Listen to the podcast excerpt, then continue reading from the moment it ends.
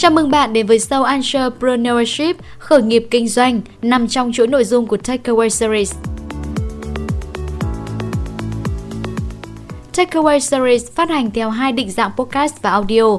Bạn có thể dễ dàng tìm nghe Takeaway Series tại các nền tảng như Lưu Lo Podcast and Audio, Apple Podcast, Google Podcast, Spotify và tất cả các dịch vụ podcast khác trên thế giới.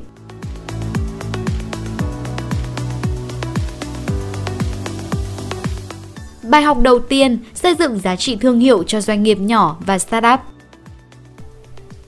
Cụm từ thương hiệu chắc hẳn không còn quá xa lạ với bất kỳ ai, đặc biệt là trong kinh doanh sản phẩm và dịch vụ. Hiểu một cách đơn giản, thương hiệu bao gồm tên gọi, thiết kế, biểu tượng hay thậm chí một tính năng đặc biệt của sản phẩm so với đối thủ thông qua con mắt của khách hàng. Thương hiệu giống như một sản phẩm vô hình tồn tại trong tâm trí khách hàng. Nhiều nghiên cứu cho rằng Việc lựa chọn sản phẩm theo thương hiệu ảnh hưởng đến 70% quyết định mua hàng của khách hàng. Đây là một khía cạnh gần như là quan trọng nhất của bất kỳ doanh nghiệp nào, lớn, nhỏ, bán lẻ, thậm chí cả B2B. Vậy làm thế nào để thương hiệu của doanh nghiệp bạn được chú ý và bài toán nào cho những doanh nghiệp nhỏ hay startup khi cạnh tranh với những thương hiệu lớn đã có chỗ đứng trong thị trường? Một chiến lược thương hiệu đúng đắn và hiệu quả sẽ mang lại lợi thế cạnh tranh cực lớn cho doanh nghiệp – Thương hiệu cũng giống như lời hẹn ước của doanh nghiệp đối với khách hàng của họ. Nó vừa đảm bảo điều người dùng sẽ được nhận khi sử dụng sản phẩm của dịch vụ, vừa giúp tạo ấn tượng trong tâm trí họ, giúp phân biệt bạn với đối thủ. Thương hiệu sẽ là đáp án cho câu hỏi bạn khởi đầu từ đâu, bạn là ai, bạn muốn trở thành như thế nào. Bởi lý do đó mà muốn thương hiệu được chú ý, hơn ai hết, bạn phải thực sự hiểu rõ, xác định được đâu là thị trường bạn muốn hướng tới, khách hàng mục tiêu của bạn là ai tìm đúng người muốn dùng và cần sản phẩm của bạn để có thể đưa ra những chiến lược thương hiệu phù hợp nhất, khiến doanh nghiệp của bạn nổi bật hơn so với các đối thủ cạnh tranh. Thương hiệu không tự nhiên mà có, cũng không phải thứ ai muốn cũng có được. Xây dựng và quản trị thương hiệu không phải là một hoạt động có thể hình thành trong một vài tuần, vài tháng hay vài năm.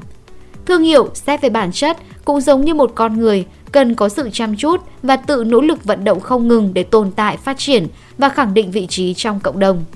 Điều đó cũng lý giải vì sao các thương hiệu mạnh hàng đầu thường thuộc về những doanh nghiệp chú trọng nhiều nhất và chi tiết nhất đến hoạt động quản trị thương hiệu.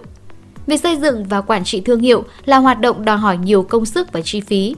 Tuy nhiên có thể được thực thi dưới nhiều hình thức khác nhau tùy từng hoàn cảnh và điều kiện cụ thể của doanh nghiệp.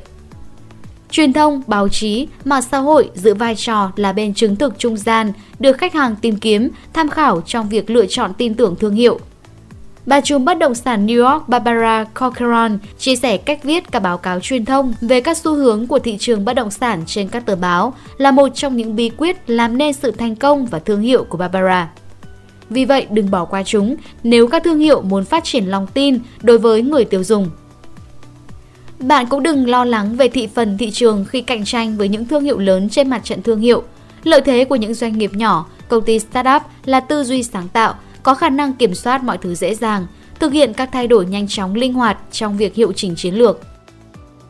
Tóm lại là, xây dựng thương hiệu hoàn toàn không chỉ là đặt một cái tên, đăng ký sở hữu cái tên đó, mà là một chặng đường đầy gian nan để người tiêu dùng Việt khi ưu tiên dùng hàng Việt sẽ lựa chọn hàng hóa và dịch vụ của doanh nghiệp đó trong muôn vàn các hàng hóa cùng loại khác. Bạn hoàn toàn là tay ngang cơ với những gã khổng lồ nếu biết tạo dấu ấn trong sân chơi thương hiệu.